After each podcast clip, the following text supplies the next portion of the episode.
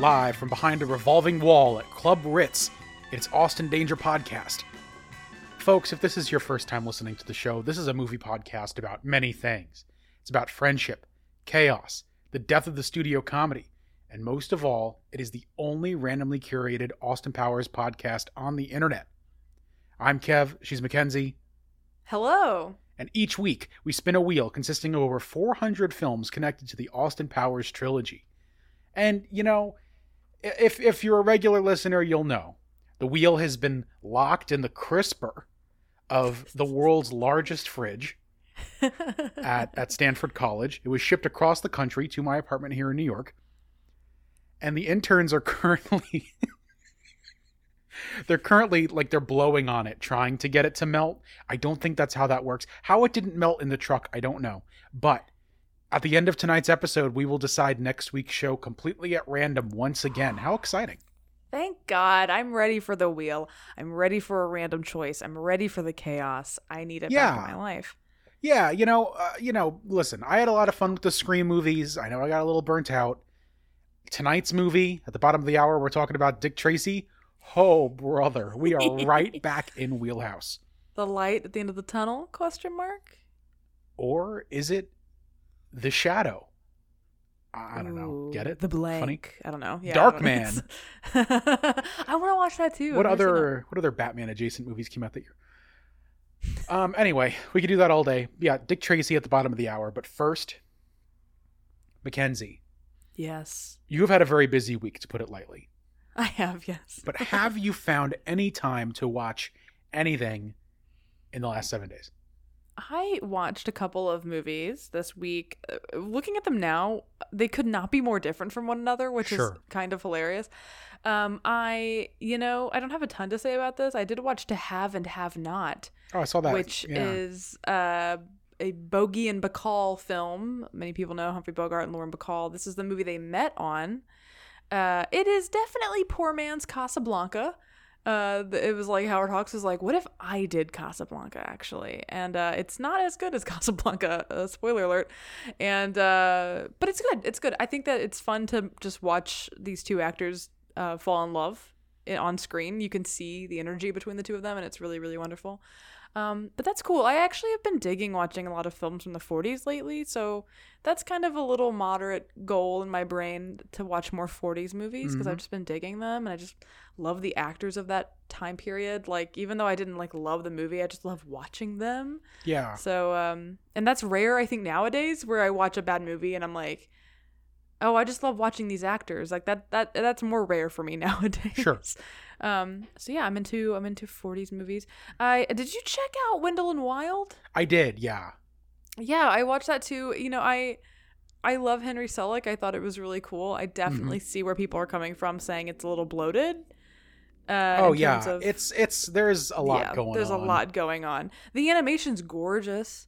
Um, but yeah, I you know, I, I love Coraline so much and I, I didn't find it to be as emotionally resonant as Coraline, but Right. I also applaud Henry Selick for collaborating with, you know, the phenomenal Jordan Peele, writing a story that is about someone Henry Selick might not have told a story about on his own Yeah, that's true. and uh, with gorgeous animation. The animation's phenomenal. So I think I did watch Wendell and Wild, though it is not as good, I think, as Henry Hill- Selick's other films. I think it is absolutely worth a watch because I, I thought it was great. What did you think of yeah, Wendell and Wild? I thought it was all right. I said on Letterboxd, any opportunity to watch a new Henry Selick movie is a great one. yes, truly. I've been really thankful to have been able to see them all at least the week they came out.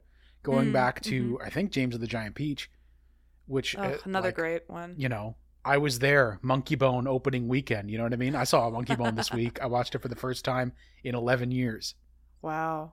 Which is it was just bonkers.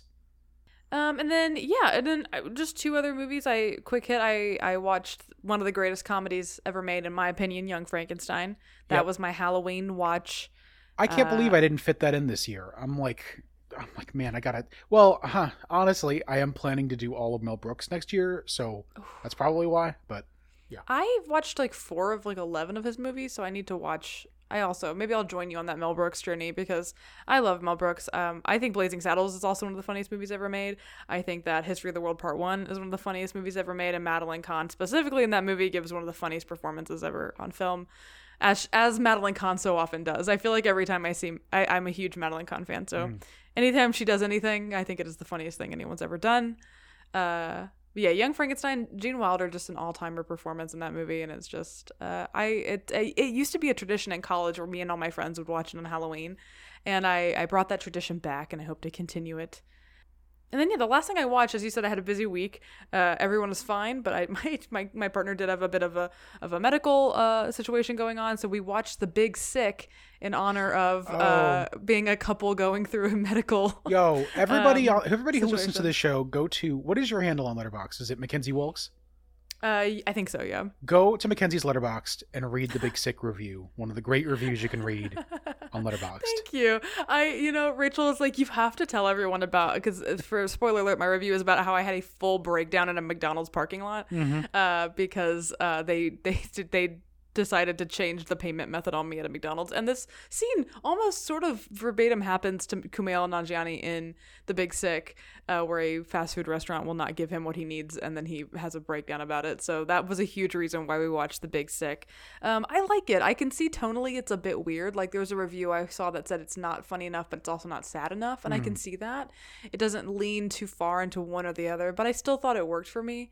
Uh, Holly Hunter and Ray Romano are so good in this movie. Yeah, I don't know if you've seen it. Have I actually haven't seen it. It was It's it, really was good. released at a time where I was in hospitals a lot.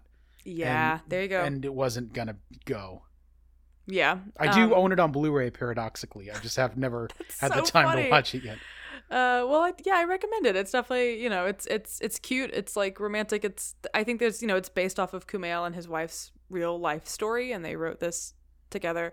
Um, yeah, honestly, Holly Hunter and Ray Romano like totally steal the show for me. They're so great in that movie. So, uh, yeah, I guess go read my review on The Big Sick and check it out on Amazon. And that's I don't know why that sounds like an ad for The Big Sick, a movie that came out four years ago. Hey Jeff, Um, we're we're open for business, buddy. Yeah, you know, give us some money. It'd be great. Uh, but that's mostly what I watched this week. What did you watch this week other than Wendell and Wild? Yeah. So hot off Wendell and Wild, I had, you know, you sometimes you have memories like crazy detailed memories for no reason.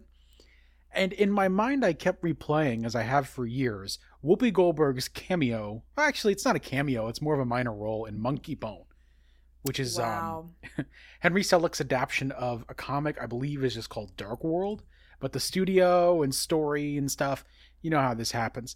Um, look, I'm going to say right now before I describe Monkeybone, this is not a recommendation or an endorsement. Do not read my four star review without finishing it. Um, that's all I have to say. Monkeybone is about a cartoonist played by Brendan Fraser who gets he gets in a car accident and he's uh, trapped in between uh, the real world, the waking world, and the afterlife, and the trials and tribulations he goes through with a stop motion animated monkey character called Monkeybone of his own creation. Um, this movie is fucking crazy. I feel like I vaguely remember it when I was younger. Like I remember that monkey. The visually I remember him, but there was another movie that was similarly designed around that time that I think I conflated in my brain with Monkeybone.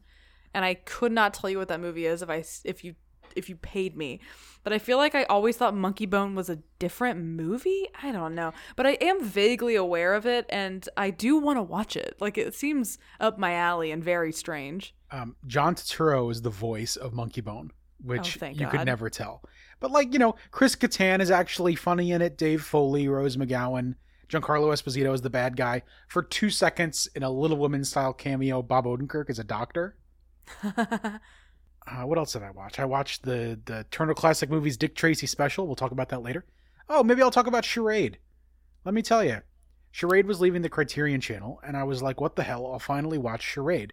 In college, I worked at Best Buy, and a woman was checking it out, and uh, they were buying the Criterion Blu-ray of it, and I said Charade by mistake, and she not only called me out, but then spent the whole transaction and then stuck around to continue the bit about it.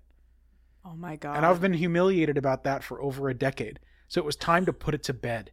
And let me tell you, Stanley Donen tried to chase the dragon of this success, so to speak, for like years afterward. But there's just something about Audrey Hepburn and Cary Grant's unique, peculiar chemistry and the mm-hmm. perfect writing of the movie that is just I, I don't know, man. It just really I'm hit the spot. a five star from you. Yeah. Yeah. Wow. You know, it hits the spot. I love that. Yeah. Unfortunately, it is not available on the Criterion channel anymore. Not anymore. but I'm sure it's on Prime or something like. I think it's on Tubi still. It looks. There like. you go, Tubi. There it is playing in the background. Of There it is. audio. All of the audio Uh, of charade. We're gonna get taken down by copyright. But anyway, I clicked it. I'm sorry. but I think it's worth the five, whatever it is, the three dollar rental or whatever. Uh, the other big thing I want to talk about this week is we watched most of Guillermo del Toro's Cabinet of Curiosities, the new Netflix anthology. Hmm, yeah. Now, anthologies are a funny thing, right? They can't all be the per, you know, not every Twilight Zone episode can be the monsters are due on Maple Street, right? And that's Yeah. by design, right? You have to have a baseline and then the great ones. I'm finding that all of these are kind of mid. Now, I'm thankful Mm. for the show's existence. I enjoy it a lot overall, but every single episode we watch, and we're like most of the way through, we have two left. I, I'm just kind of left wanting more by it, despite Mm. these things being an hour long. Hmm. Um, and you guys, you listeners, know how much I love when I I sit and watch something for an hour and it does not feel complete. Mm. It's my least favorite, my second least favorite thing in the world. So I don't know. I mean, I would recommend watching it. I think it's cool. I think if you're a horror fan, there are plenty of great directors who signed on to do this. Panos Cosmatos, the amazing director of Beyond the Black Rainbow and Mandy, did a great one. That again is maybe a little too little too late on big reveals. Hmm. Guillermo del Toro also in his introduction spoils the monster immediately to you. Um which okay. which in the in the case of the viewing, which is the Panos Cosmatos one, kind of ruins the whole big dramatic reveal of it, which sucks. Um, Maybe I'll skip it then. Okay. I don't know. I would. I I love or them skip though, the intro, not the episode. but they're so good. I don't know. I don't know. I don't know how I feel about that to be honest. But I, I it was not great. Uh, and then I watched a ton of scary movies because it was Halloween and I was depressed, and uh, and I had I had the time. I don't know, but I do want to tell people about one that was incredible, which is Frank Henenlotter's Brain Damage, which is about which is about a guy named Brian who's living in New York City, and he meets up with a disembodied brain with googly eyes named Elmer, and Elmer essentially brainwashes and controls him to find new subjects to feed on. And it's a corny horror movie with a puppet in the middle. The puppet sings a song in the middle. Oh man. Brain damage is for a certain type of discerning viewer, brain damage is one of the best movies you could see in my opinion.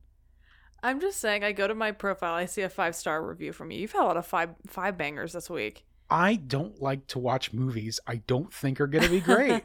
like but I, I want to say when I look at the pro the, the just the page for brain damage and I look at my activity from friends, nothing below four stars, and most of them four and a half to five. So you know, it speaks highly about the people I hang out with. I guess. It's true. It was immediately called out by the guys at Bat and Spider, the horror podcast with whom we are friends.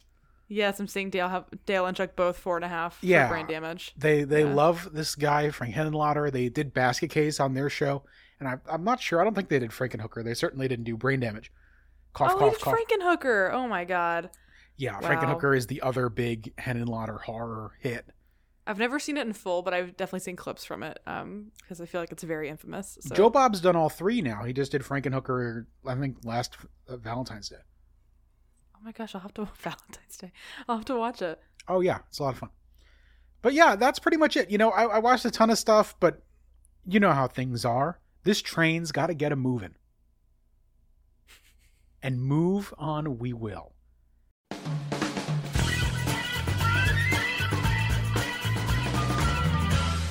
Whoop-de- News. What does it all mean, Basil? Folks, as you're listening to this right now, it's November 7th, 2022. And while no one no one could say there's nothing going on in the world, there is certainly nothing going on in the world of Austin Powers that is worth reporting to you in a news segment. No. And that's Austin news, you know. Um, a week from today, you can hear me on Dune Pod talking about Elvis. Oh hell yeah. And by the time you hear this, our rankings episode on double features will be out, which will be a lot of fun. Yeah. Uh, we are recording that tomorrow, so who knows? Who knows? I mean, you will already, which is great. But here we are, 1990. Disney wanted to start a franchise. they wanted to make Dick Tracy for some reason. They go to 90 filmmakers. It all falls through. At the end of the line, there's Warren Beatty. and he gives us Disney's answer to Tim Burton's Batman, apparently, in many ways. So why don't you bring us in with the synopsis for Dick Tracy?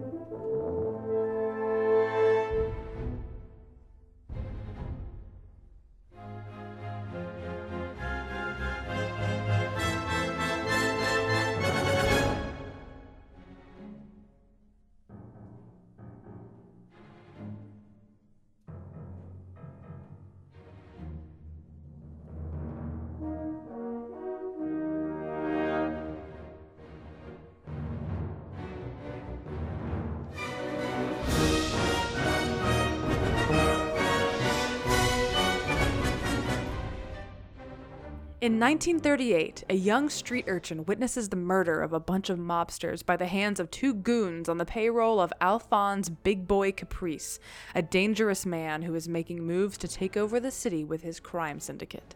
Enter Dick Tracy, an ace detective with aims of finally taking Big Boy off the streets. Tracy and his loyal girlfriend, Tess Trueheart, take in the urchin, affectionately called Kid, while they figure out how to help him. Over the course of the movie, they grow into a little family, and Kid helps Tracy with his detective work as he adopts the name Dick Tracy Jr. Meanwhile, Big Boy takes down club owners Lip.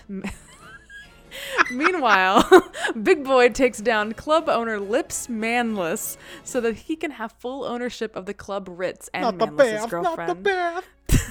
and Manlis's girlfriend, the seductive, breathless Mahoney, the greatest name ever to grace film, other than maybe Dr. Chase Meridian. Most of the film is Dick Tracy and Big Boy interlocked in a power struggle, eh, with Big Boy strengthening his empire while Tracy struggles to legally stick him with any charges. After smartly bugging Big Boy's club, Tracy is able to get ahead of Big Boy, but not for long. A mysterious character named The Blank begins to insert himself, seemingly with the aim of taking down both Tracy and Big Boy. The blank frames Tracy for murder and Big Boy with the kidnapping of Tess Trueheart, who decided to leave Tr- Dick Tracy after catching him in a compromising position with breathless Mahoney. Tracy is eventually released by his loyal colleagues and races to finally face Big Boy once and for all. Big Boy flees with Tess and is chased by Dick Tracy as well as the Blank and Junior, who all meet for the final showdown. The Blank offers to share the city in exchange for Big Boy's death, but Big Boy shoots the Blank and Tracy accidentally sends Big Boy falling to his death attempting to disarm him. Junior rescues Tess while Tracy unmasks the Blank, revealed to be Breathless Mahoney the whole time. They share a final kiss as she dies from her wounds. Tracy, Tess, and Junior end the film all together once more, and Tracy finally proposes as him and Junior race off to stop the next crime. Just another adventure for Dick Tracy. There it is. There it is. There it is. Not complicated at all. Super easy to follow. What is? Do you have a history with, with Dick Tracy? Have you seen this movie before? I actually I- don't even know. I have always wanted to see it.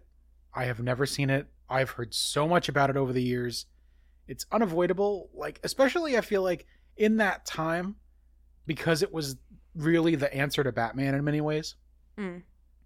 Like the advertising and merchandise were everywhere also. For like at least a couple weeks. but uh no, I had never seen it. I had actually seen, we'll talk about it later, the Warren Beatty Turner Classic Movies Leonard Maltin TV special. I had watched that after like Podcast The Ride or somebody, your blank check or somebody had talked about it, but I had never seen the full movie. How about you? Whoa. You hadn't seen it. No, I had not seen it. Um, I, you know, I will say I don't know what the fuck Madonna is doing nowadays, uh, being kind of wild on the internet, but um, I in high school especially was a huge Madonna fan. um, like I had a group of friends and we would just we like we would sometimes if we were bored just like rank our Madonna albums, like our Madonna ranking because we were just like we were very intense. And I think that this era of Madonna, late 80s, early 90s is peak Madonna, the Blonde Ambition tour, Truth or Dare. It's like she was so in her bag with movies, with music, with everything. And so um, I mostly knew this as a Madonna fan because the I always found it so funny that Vogue is from the album I'm Breathless, songs inspired by Dick Tracy or music from the name. film of Dick Tracy or something. What yeah. a title. I'm breathless. Oh, now I get now I get the joke because I know who she is now. Uh, so I knew the album and I knew Vogue and I knew that like Stephen Sondheim wrote a song for it um, because I host the Desperate Housewives podcast and those of you who watch that know most of uh, most if not all of the episodes of Desperate Housewives are named after Stephen Sondheim songs. So I see these songs from Dick Tracy pop up in my other podcast occasionally, but really knew nothing about it. Like I don't really know much about Dick Tracy the comic book. Um, so my entryway to this was mostly being a Madonna fan. So I actually had never seen this movie before. Interesting. I Yeah. did, thanks to you, I did watch the clip of Warren Beatty from Truth or Dare. Madonna, it's such a funny clip. One day we will do Truth or Dare on this show. It's a it's a fun movie. Honestly, I saw it in theaters when I was in high school, God. and uh, it was really really fun. I feel like that's something that should play at least monthly here in New York as like an irony thing, but Oh yeah, it was so fun to see with a crowd that was like yelling and dancing and singing. It was it was a blast. And then yeah, the the, the Warren Beatty part is is genuinely hilarious to me well, yeah. because he so clearly does not want to be on camera, and they so clearly are about to break up, and it's just so awkward and weird. Um, Weird. The whole tour is about him with that Dick Tracy segment. Mm-hmm. Hmm. Mm-hmm. Weird. Anyway, so look, I'm I'm not gonna beat around the bush anymore. Um, bring it. Bring this it movie was marketed as the answer or the next movie after Batman 89. Now, I enjoy Batman 89. It links to Austin Powers. We'll talk about it on the show. This movie is better than Batman 1989. um, it's just better. I, I like it Oh, better. I love that for you. I like it better. Um, I I think Batman '89 is good. I think it's a great first step. I love. I think Prince is better in '89 than Madonna is in whatever's going on here, without Mm, even appearing in the mhm. movie with his songs. I think um, the Sondheim songs are great, but they're achieving something different. Dick, this this is a musical, Basically, which is yeah. how you get to me. Mm. The the Elfman element. We're gonna talk about everything point by point, but big picture, fucking hell, man. Yeah, of course. I mean, I Uh, haven't watched Batman 89 in a long time. It's not a movie I ever race to return to because I'm not super over the moon about it. And I always consider Batman Returns to be the superior of the Burton Batman yeah. movies. Well, that's So- two episodes spoiled. Yeah, but you know what I mean. But like, Yeah. Return Returns is an all timer for me, absolutely. So like, I watch Batman Returns at least every year around Christmas. It's usually a Christmas movie for me. Um, I cannot remember the last time I watched 89. I honestly don't watch that movie. It's good. I feel like if really you were there, it's different. Mm, probably, yeah. Or watched it as a kid. I didn't watch those movies. Batman Forever was my big Batman movie, and that was I mean, and you Yeah. know how I feel about Batman and Robin. it's a whole another all, another all timer for me. It's, a, So. it's a whole different thing. But yeah, no. Uh, Batman comparisons aside, and there are a couple more we'll go over, because it's all even though the movies were produced at theoretically the same time, there's a lot of similarities beyond the yes. the kind of um, cryptic poster, the iconic cryptic poster. McKenzie, big picture, and then we'll go into our points. How did you feel about Dick Tracy? I mean, I guess I was assuming it'd be kind of memey, um, Hmm. but I was just impressed by it. Honestly, I don't like. Uh, I I I was like genuinely waiting for it to be bad, and I think that it was one of those movies where. I think when we get into it, you'll find I don't have a ton of thoughts because Sure. I did, like I feel like it was just a movie I enjoyed, and sometimes you don't always get that. You know what I mean? Sometimes I feel like I have a lot of opinions, either good or bad. But this was a movie that just felt like popcorn. I just felt like it's on and I'm having a great time and it looks gorgeous and it's exciting and fun to watch. And like that's all I want it to be. And I really dug it. And I thought that like uh, yeah, I thought I thought there was some really good performances in there. The, I'm just really genuinely my favorite part about it is how it looked. I thought it was a beautiful, like the production design, the costume design were so perfect for exactly what the film was going for in a way that I I loved it. Oh yeah. Uh, so yeah, big picture, I really dug this movie. I dug it a lot more than I thought I would. Hell yeah. Where do you want to go first? I mean, you know, we can get those sort of comparisons out of the way. Like I did, I did sort of. The, the, the Elfman music sounds identical to me. The Elfman music sounds identical to the Batman themes. And then the first line, Warren Beatty does have this sort of deep voice. It goes away. He, he he levels out, but the first line where he's in the theater with Tess, he's like, I gotta go. I was like, Are you doing a Batman voice? Like I genuinely thought we were gonna have Batman uh, down to the voice. I have a quote Uh, from Danny Elfman. Mm. In a completely different way, Dick Tracy has this unique quality that Batman had for me. It gives an incredible sense of non reality. Hmm. It's like, yeah, oompa, oompa, oompa, dude. well, I don't know. He's more oompa in returns. But he also has an interesting quote about Warren Beatty, if you don't mind me sharing. Please, yeah. Directors don't know anything about music, really, and if they do, it's not necessarily a help. Warren Beatty is a pianist, a Oh, pianist, a person who plays the piano, and knows much more about music than almost any director. But when he and I started on Dick Tracy, communicating on a musical level was getting us nowhere because it is all so interpretive. We started having much more success when we started talking on a strictly gut level Mm. which this is a very interesting quote. I have to to be a fly on the wall with any Warren Beatty process. You know what I mean? I I guess like again, I had a couple of like negatives I think in this movie, but and weirdly, I thought Warren Beatty was solid, but he didn't blow me away. And Warren Beatty is an actor who I know his name, but I've never seen him in anything. So this is actually my first uh, Warren Beatty performance I've ever seen, and I felt that he was kind of like a little a little I don't know, a little bland for me in, as Dick Tracy in a way that I think ultimately did lend itself to the film because so many of the characters around him are so cartoonish that it's nice to have someone who's not super outlandish um to balance that out. But i was i was kind of yearning for a bit more from warren beatty but i do think he was a great director. I thought that this was beautifully directed movie. I really dug it. I think it's cool that he's so involved with the, the music. I think you can see how intentional the music is throughout the movie.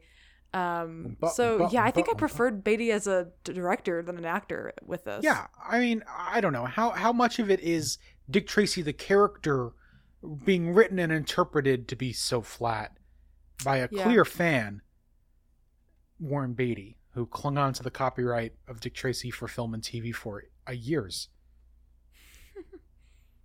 I don't know. I enjoyed him. I thought again the vision was great. The music it is it is funny that there's all this talk and and cloud and essentially smoke clouds around the score because it is basically like like there's a lot of that. There's a lot of beep, burp, burp, beep.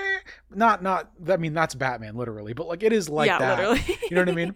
It's different enough. And then, you know, you have like how I I want to know when they were filming because could they have known this was only a year later, but there's Dutch angles of a street that looks like it was built in a warehouse and then they used digital matte technology or whatever. They used mattes, these beautifully done painted on glass, not digital, excuse me. These matte paintings that were painted on glass that give a mm. distinct look that is gorgeous, but is shot in the exact same fucking angle, you know, as as the ones in, in Batman. Yeah, it's I very mean, curious that's- to me. it- no, it is really curious because I, I do think that everyone kind of makes fun of it for being Batman like, but they had to have been at least filming some parts during the same time, right? Like there had to have been some sort of production overlap. Like how could they have known, really? There is none. They began filming on February 2nd, 1989. Batman was done and being produced at that time. They couldn't have All right. known. What a what a mind fuck that is. That is wild. Yeah, it is Um, wild. But I did love, you know, even though there are things that are very similar and not again, not just the marketing. I think we've pretty much nailed it.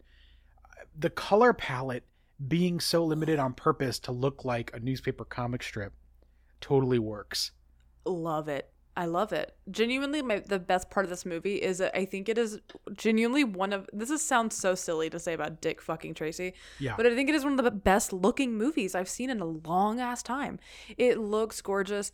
I love the use of just primary colors and like even in shots. There's that amazing shot where Pacino and like three goons are walking and they're completely um, not lit except for the outlines around their costume from the lighting coming behind them. And you can even see the like colors, and they're each these distinct colors. They're barely lit, and yet it still pops, and you can see the colors as they come more into frame. And it, it just like little moments like that, it just it's such an evocative world that I I I could have watched forever. Like I really thought it was so pretty.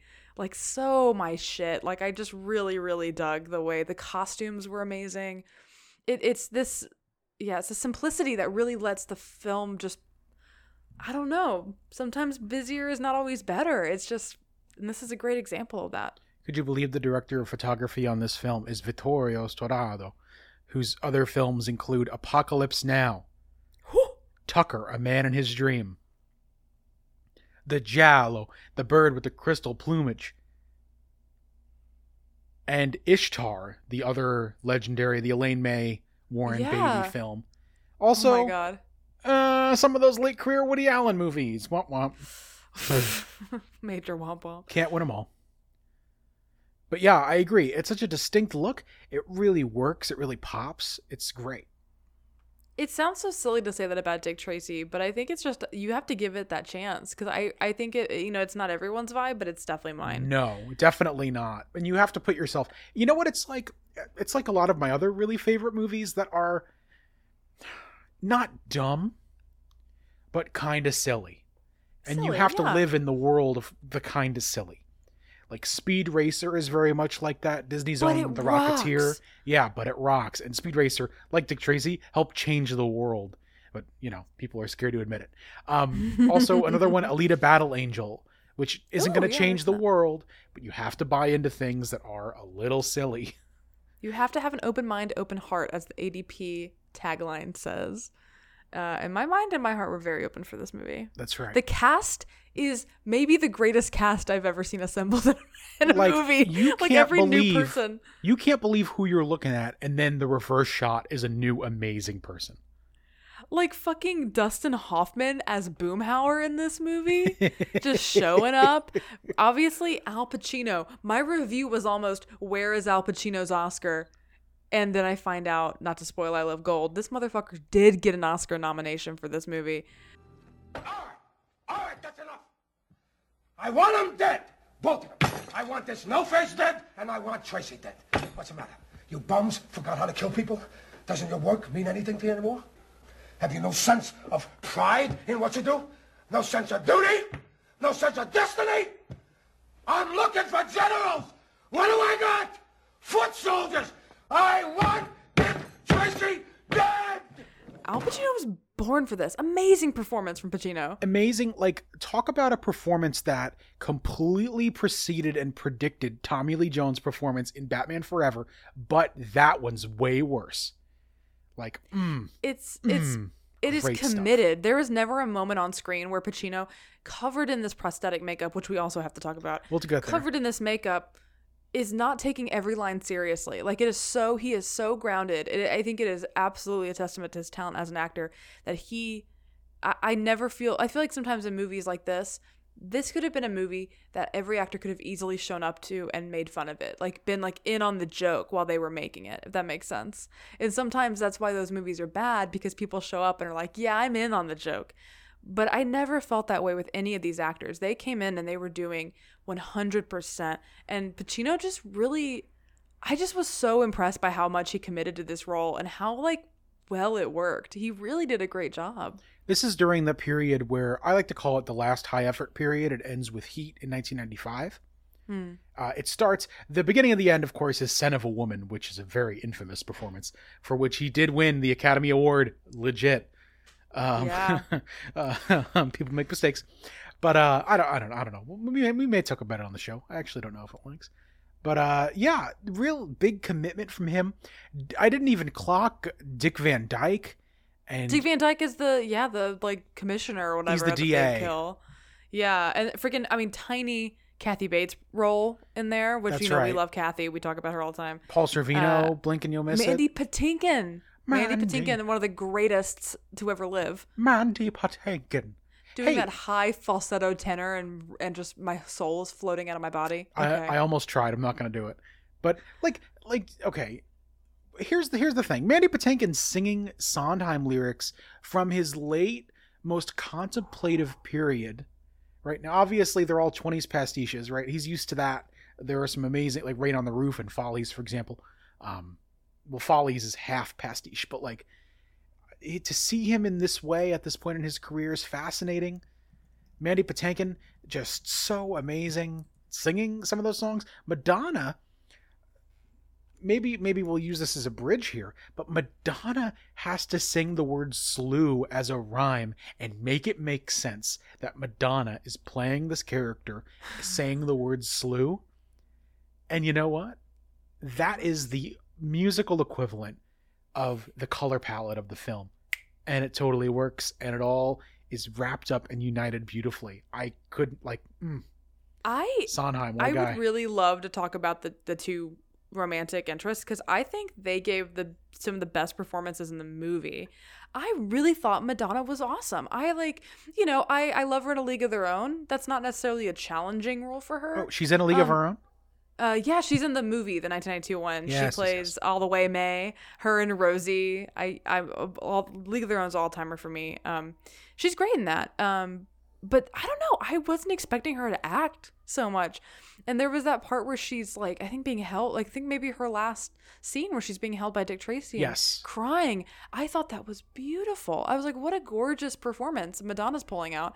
And I'm like, I can't believe I'm leaving this movie thinking Madonna's the better actor between her and Warren Beatty in this scene, at least. Uh, and then I then I love uh, Glenn Headley as Tess. Beautifully grounded performance, wonderful um, heart of the film, I think, and a wonderful um, sort of emotional antithesis to Dick Tracy's kind of emotional coldness uh so i thought the two the two female leads were really really great too like i was like amazed that there were so many good performances in this movie It's tough to be a woman in a 40s noir Yes. comic strip pastiche. Yes. Because you quite literally are either the femme fatale or the dame or at the home. girlfriend yep And it's it's tough, but I, I think both actresses handled it perfectly and they played their parts to a T. You have to kind of fall into that for this to work. yeah i was telling rachel like i probably could interrogate the feminism of it all a little bit more but that's not what this movie's trying to do that's not the genre of this movie and it would be to the detriment of my experience to be like "Ma- you know this kid this femme fatale is harmful to feminism. It's like it doesn't it doesn't super matter. She's part of the genre and i think everyone in this movie including madonna knows exactly what she has to do to fit the role. Um, though it is so funny that she just kind of immediately wants to fuck Dick Tracy. Every line is about her vagina. It's like right. some sort of some sort of allusion to her vagina. And then they never really explain why she wants to fuck him so bad. It's just this animal magnetism that she's just like every scene is like, so shall we do it now or later? Dick Right, Tracy?" exactly. And you're like, so I wish she was fleshed out a bit more, but I felt in that last scene she was super fleshed out and then she died and I was like, okay. Um But that's But how yeah, it that is. was- Like, oh, Madonna a was fully topless in that one scene too. I was Yes. like, "Wow, this is a sexual movie." It is a very, it is a very, Are you gonna arrest me? If I were gonna arrest you, I'd have done it by now. Then what are you up to, honey? I think Lips Manlis is dead. And I want you to tell me who killed him. Or maybe you weren't on his side. Whose side are you on? Side I'm always on. Mine. No grief for Lips? I'm wearing black underwear. You know it's legal for me to take you down to the station and sweat it out of you under the lights. I sweat a lot better in the dark.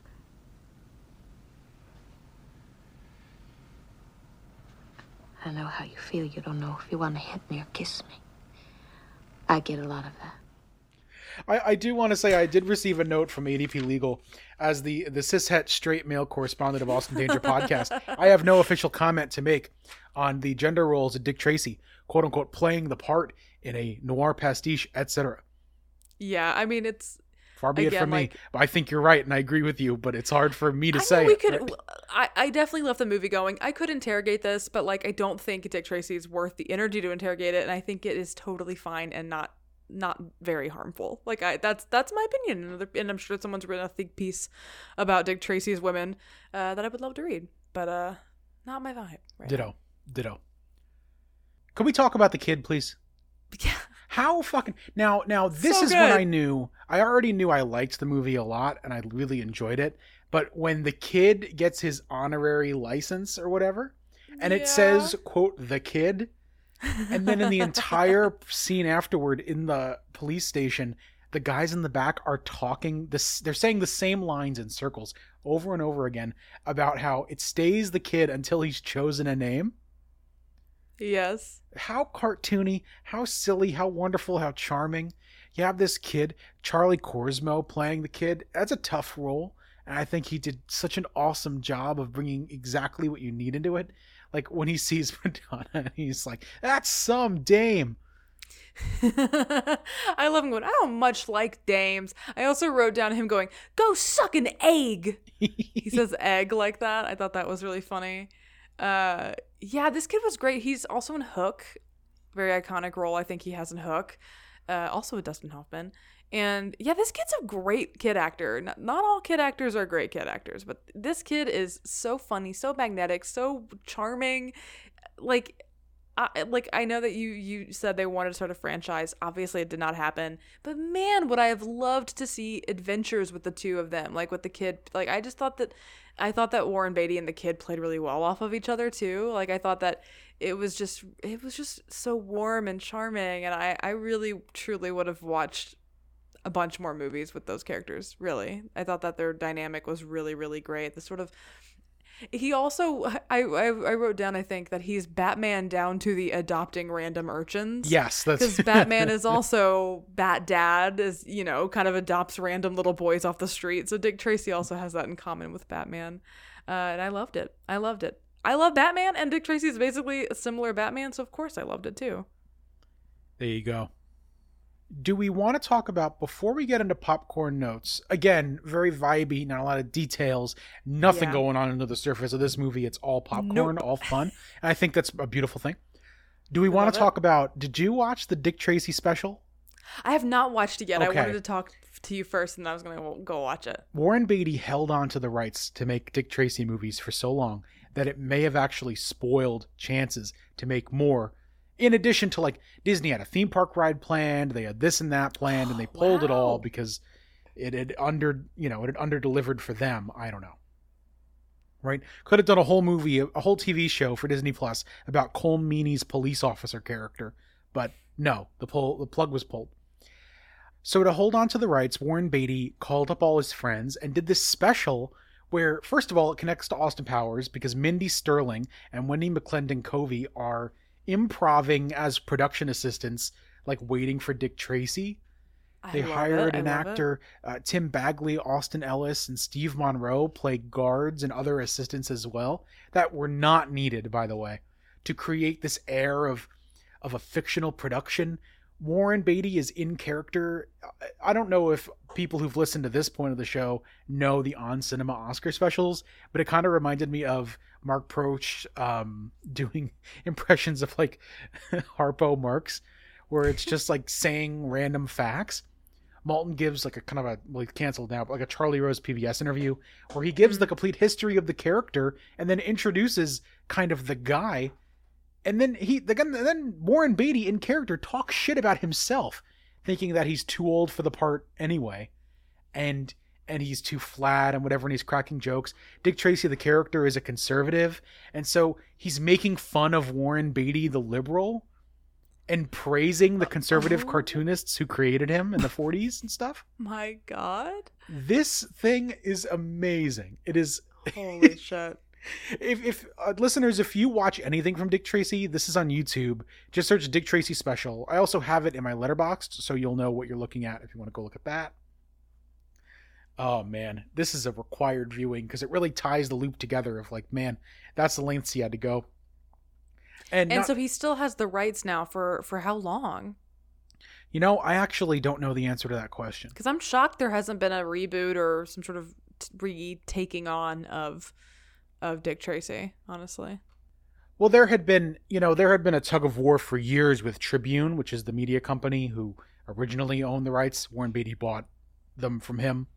And then there was a whole thing where they went to California Superior Court and they are still fighting to this day. As of 2016, Warren Beatty at CinemaCon was like, "Yeah, maybe we'll do it." LOL. in the Dick Tracy special, um, Dick Tracy is asked about it, and Dick Tracy says he should ask Warren Beatty himself, Oh my which is incredible. I I just you know, what's the point if you're not going to make it? You know what I mean? The era yeah, of like, this movie. Yeah. much like a lot of the movies we talk about, the era of this type of movie died with Wild Wild West, and frankly, I think Return of the King, the Lord of the Rings, might be the Mm. last one um, to be this weird, for sure. Right? There's a sanitized feel to movies like this now. Uh, Yeah, which We absolutely. I mean, comic into. book movies do not look anything like this anymore, sadly. I mean, for Frank Miller's Sin City, the Robert Rodriguez movie, is the last one Mm. that is very similar, and they they took the best parts of all of that. It turns out, um, but that's another story for another day, perhaps. yeah, so that's kind of the rights issue. That's why we haven't seen another one. It sucks. Disney went on to do The Rocketeer, which is a fucking awesome movie that we'll talk about. And they didn't do anything with that either. They continue to just punt. They continue to punt sci-fi properties all the time. Um, crazy that we're just now getting a new Rocketeer, by the way, after Tron Legacy. Oh, Legacy. I forgot. It's a it's an animated thing, right? No, well, they did a Oh. children's show, and then I think they're Yes. doing either a TV show or a movie or something with that. But Oh, I you didn't know, realize there there are sci-fi franchises that aren't ones they bought. They've never quite been able to land. So I don't know, but but you know, I was there. I worked Tron Legacy. I saw it three days before it came out. I saw it again twice that weekend. I was there so hard. I recommended it so much to people who came out of it confused and scared. But no matter what I did, I don't know. I don't know. Maybe it's me. McKenzie, it's getting to be about that time, so if you have any popcorn notes, any stray things left unsaid, say them now or forever hold your peace. I will. I mean, most of my notes were literally just me going, "God, this looks beautiful." I just thought the movie looked gorgeous. Um, we didn't really talk about the makeup. The makeup is Yes. insane. Also, made made many of my notes of me just going like, "Holy shit!" That guy with the giant like egg body and the tiny tiny face, lips Manlis's like l- deep lips. Yes. played by the late great Paul Sorvino. Uh, obviously, the kind of sideways mouth that they had on Dustin Hoffman. Like even these, I just thought it was so amazing that the way they used subtle, um, on some characters, like very subtle um, extensions or you know, um, change just little parts of their face like their lips or their their nose or their foreheads. But then you have these amazingly designed characters like flat top and and like the um like the guy with the, the tiny face and the big and the big head like it, that that looks like just printed straight out of a comic book. And the, that makeup is amazing. And i know we'll talk about it a bit and i love gold but like holy shit just every time i saw a new makeup look i was just so impressed by it um just gorgeous i really thought the makeup was amazing um, I thought the, the there was like points of ADR that were so silly but totally worked for me within the genre. Uh, every time they said "big boy," it made me laugh. All the Sondheim music, I just loved. Live alone and like it. I Mhm. sooner or later, I always get my man. Iconic songs that Yeah. are just really, really amazing. Yeah, those songs have made their way into other anthologies over the years. I think a bunch are in the show putting it together, which has a fantastic. It's on. I think it's on YouTube. Don't tell anybody. With Carol Burnett, which is wonderful. Yeah, I uh, I felt like I knew I knew those songs from yeah definitely not from this movie, and so it was really funny to see them like oh there they are. Uh, loved that he just ate out of a chili can labeled chili. I thought that was genuinely so funny the whole, every time it happened. Madonna fully topless again kind of blew my mind. I did write wow she was really she was very hot at this point in the 90s. Way to go Madonna. Way to go Warren Beatty I guess. Uh, I Truth or wrote, Dare "This is coming al- soon. I wrote this is an alternate timeline Godfather. I think at one point when I was watching Pacino be crazy. Pacino just left Godfather 3 to come to do this. Holy Food for thought. This is the Godfather 4, really. This is what Dick Tracy is. Oh, I wish it were. I like Godfather 3, the new one. I haven't seen the original, but I haven't mm, seen the new one yet. do. I wish that this were the Godfather 3. Again, so many of my notes just quote, I think this movie looks so gorgeous, I'm not fucking kidding. uh, so many notes that were just this Madonna outfit, have no idea what the outfit was. Mandy Patinkin being so random, but just there to be a perfect singer, wonderful. And yeah, I mean, really, you know, again, this wasn't a movie that I necessarily had a lot of thought, like intense thoughts about. I just thought it was so fun. Yeah. I mean, yeah.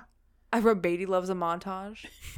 he did a lot of little montages. I thought Can we were talk really- about Mandy singing the breakup montage when Tess Yeah, is leaving and it's Mandy Patinkin singing in the creepy Oh makeup? Oh my god! And his beautiful voice, Jesus, the dummy body falling, the big boy dummy like falling down the fucking pipes wherever the hell they are. Yes. That was that was very funny. Also, something that annoyed me, literally like he Tess leaves him and then he kisses breathless Mahoney again.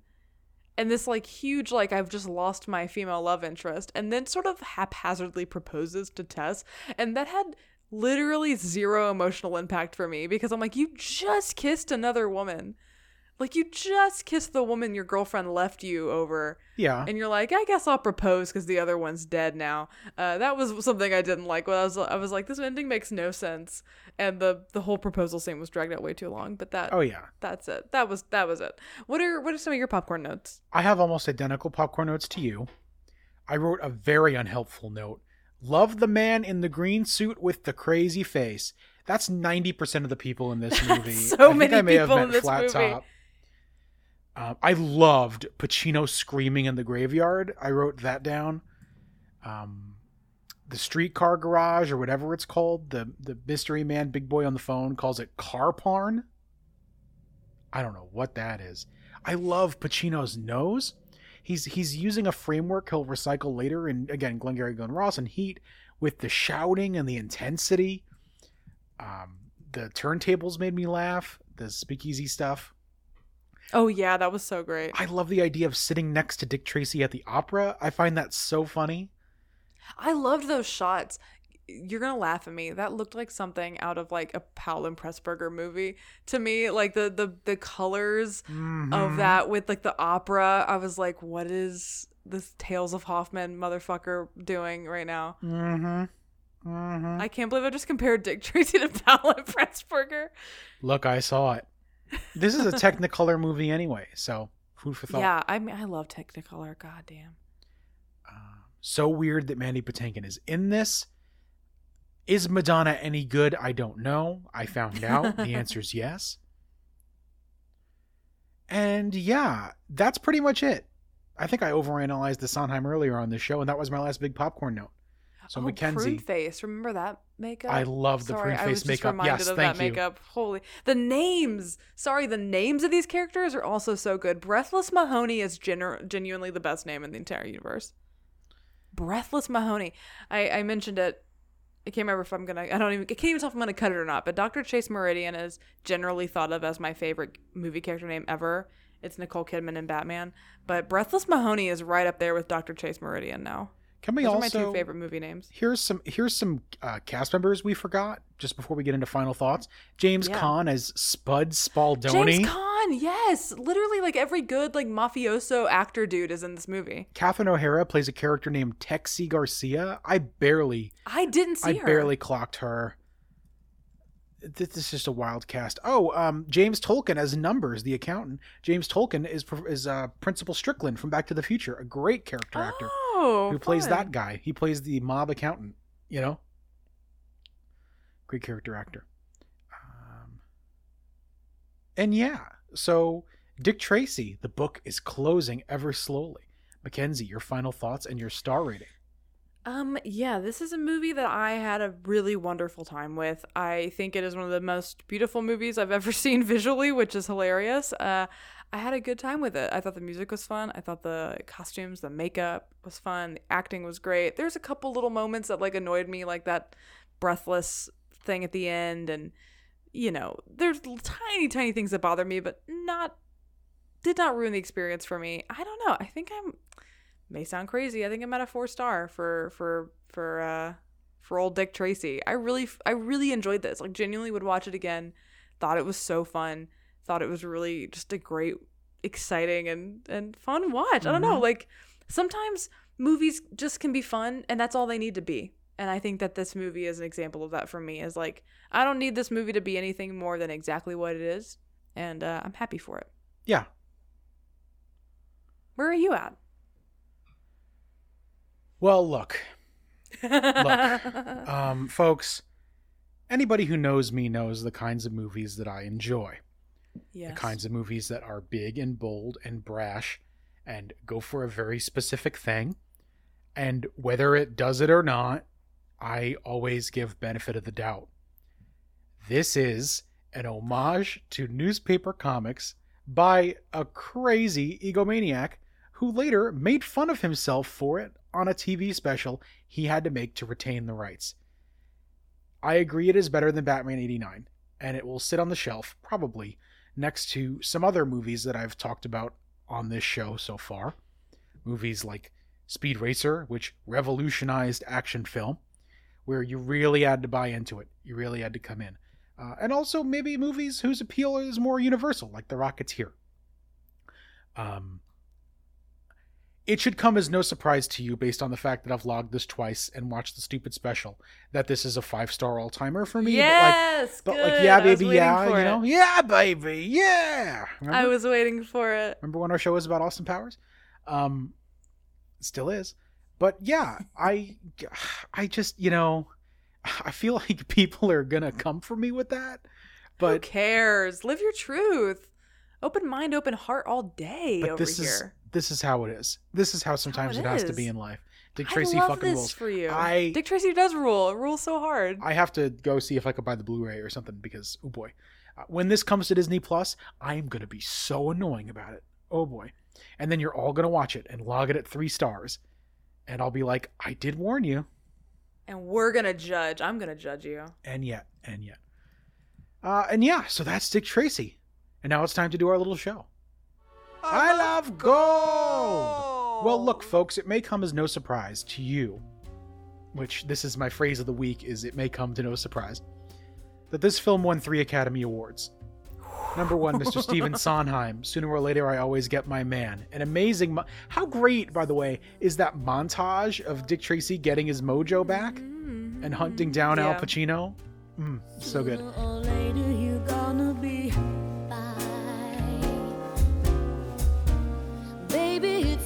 That you faced it. I always get my man.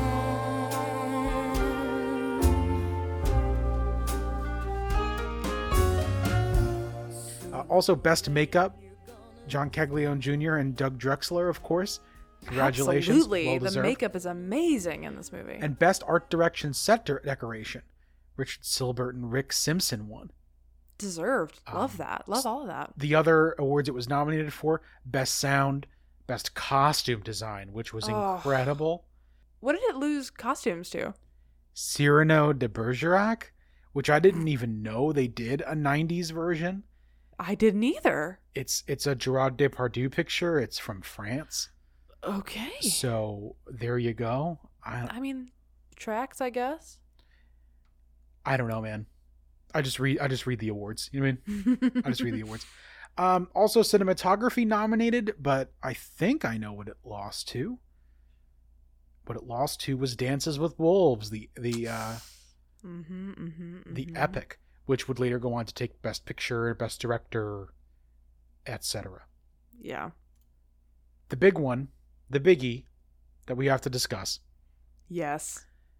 is that Al Pacino was nominated for Best Supporting Actor in a Motion Picture for his performance in Dick Tracy, which I is love that. I love that so much. you know what is I think the craziest thing about it what?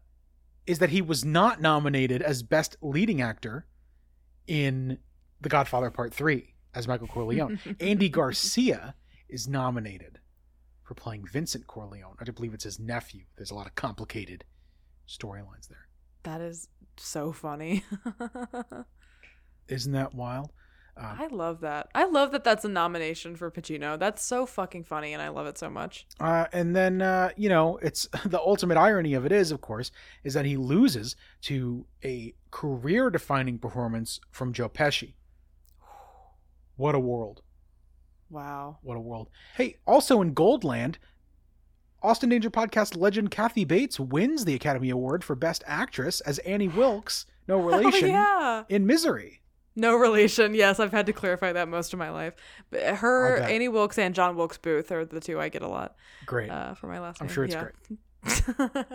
wow, God, legend, fucking legend. I love Kathy Bates. This best actress lineup: Julia Roberts in Pretty Women, Meryl Streep from Postcards for the Edge, Joanne Woodward for Mr. and Mrs. Bridge, and Mhm. Anjelica Huston for Grifters, and then Kathy taking it. What an insane lineup this year at what the a Academy pull. Awards. What a pull. Did a Whoopi for Ghost.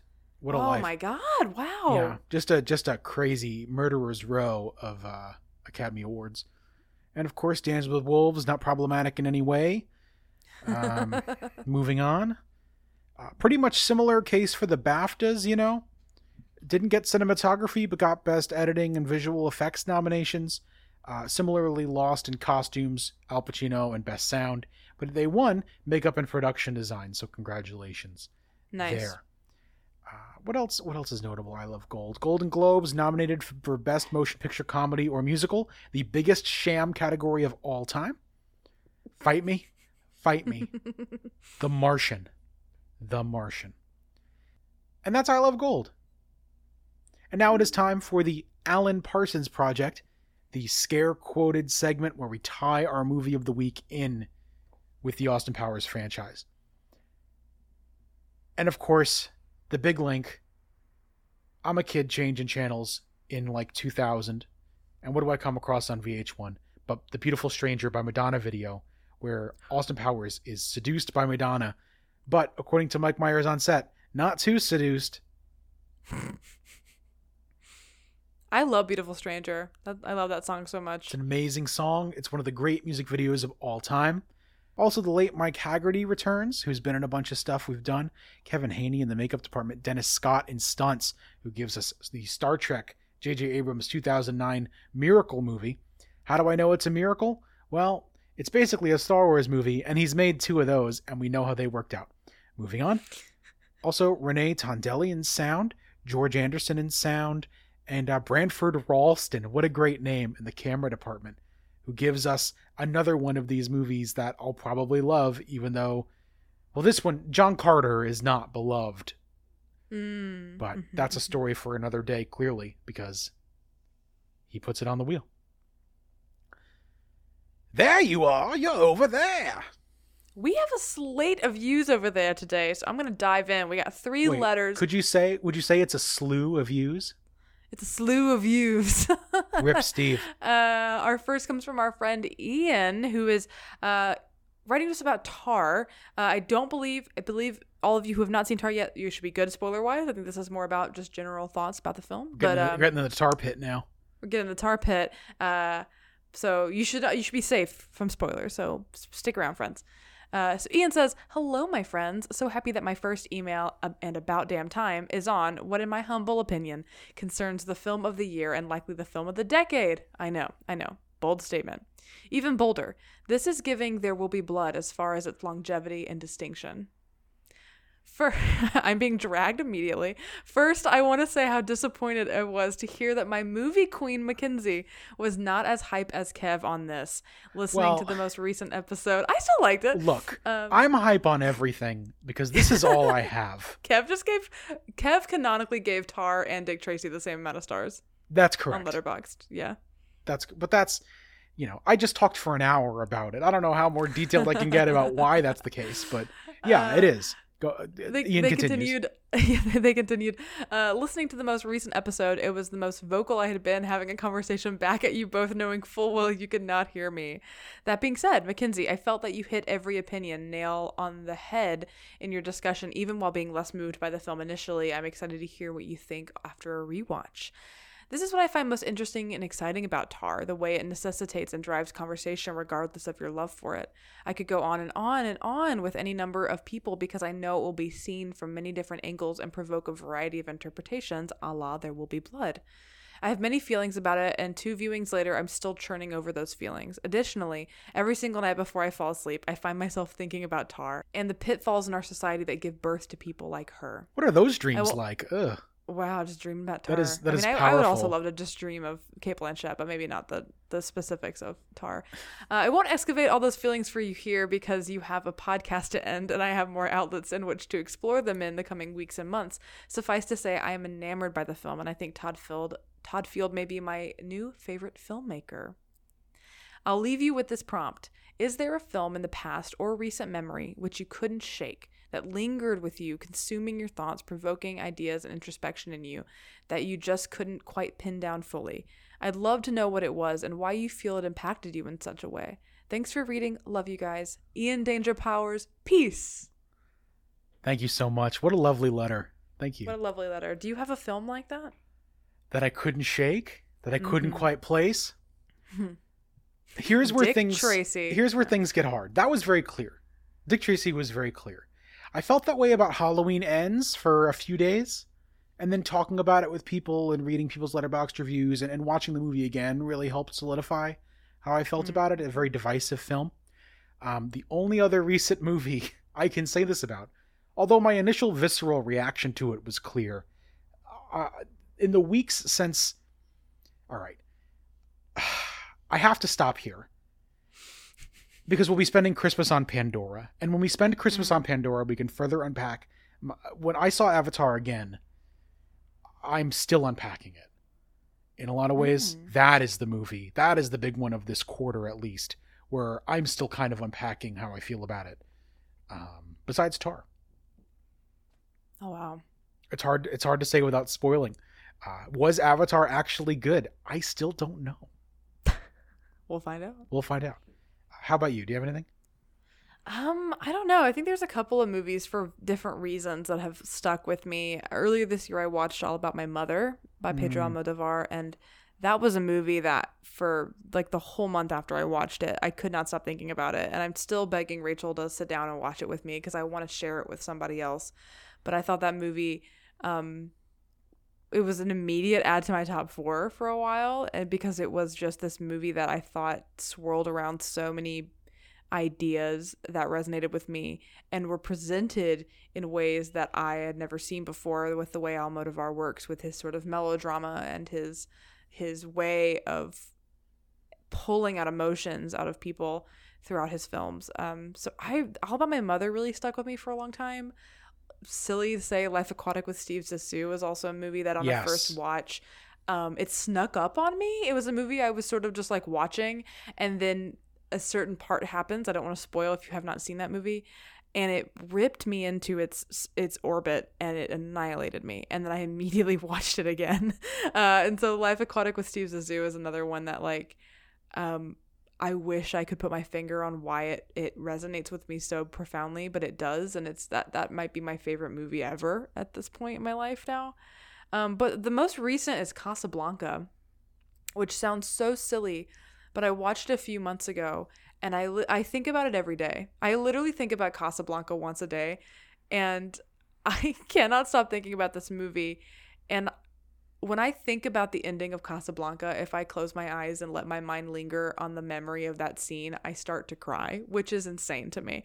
Like, I am so moved by that movie in ways that I am confused by that, uh, that yeah like that movie i think about truly once a day and i'm really excited rachel said she's going to watch it with me soon and because again i just want to share these movies with her and uh so Casablanca is not an exciting pick, but it is a movie that I that is that is resonating with me a lot lately. I owe it a revisit because I haven't seen it since like film class in high school, and the Mm. way the speakers worked made old audio. This sounds so stupid.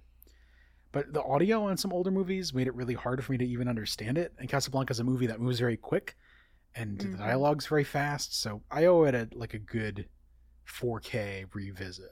I couldn't believe how much I liked it, but yeah, that was a great letter. Thank you for asking that question. Thank you. And then we have another letter from our dear friend Ron. Hey. Ron says, My dearest Austin Danger podcasters, McKenzie and Kev, uh, this is about Screamtober and beyond, he says. Oh dear. The original Scream is a movie I love and have seen dozens of times. When I walk the dog before bed, I frequently announce that I'll be right back. My wife is a very patient woman. parenthesis.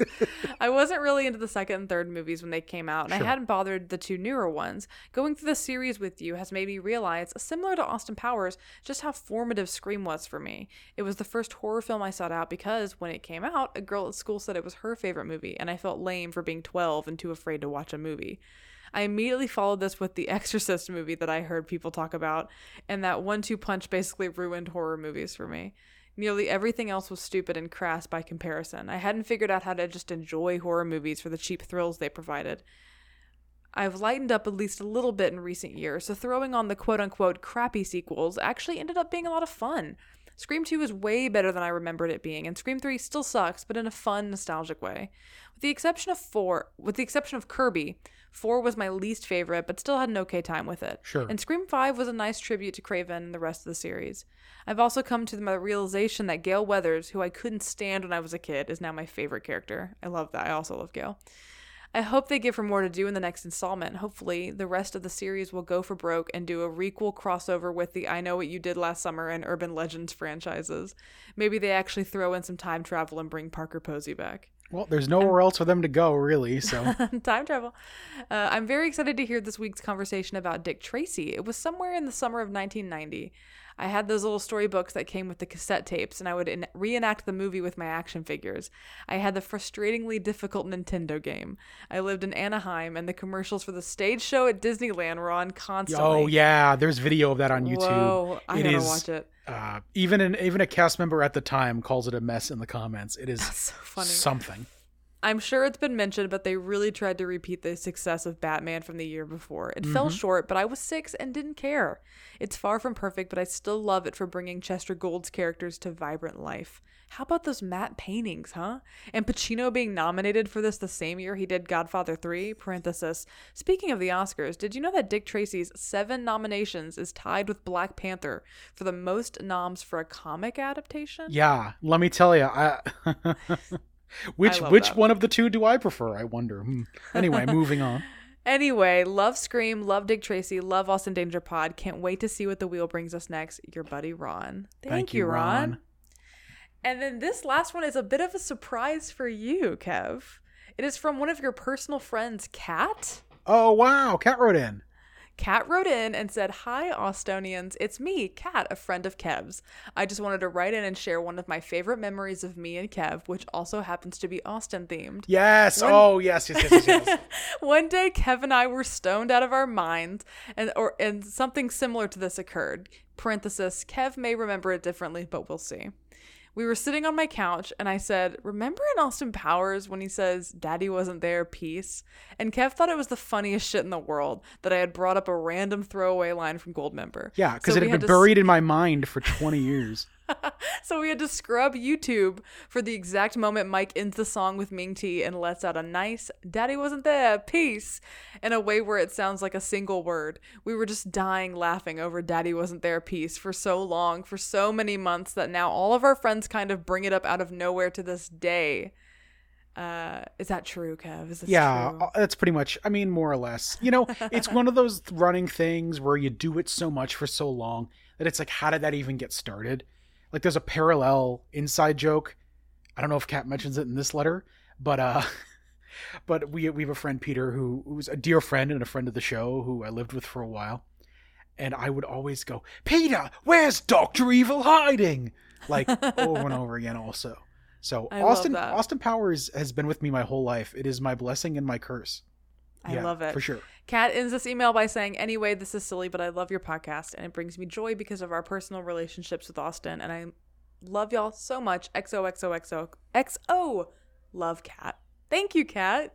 Thank you, thank you, thank you, Kat. As Ringo Starr always says, peace and love, peace and love. And no objects to be signed. Nothing. Those were such lovely letters. And if you want to send us letters or voicemails or whatever, you can send us anything at austindangerpodcast at gmail.com. Here it is. It's time. Let's do it. I'm ready. I'm so freaking ready. They found the hair dryer in here, thank God. So we're ready to spin. I am very nervous, but it is time. Here we go. Let's do it. Let's do it.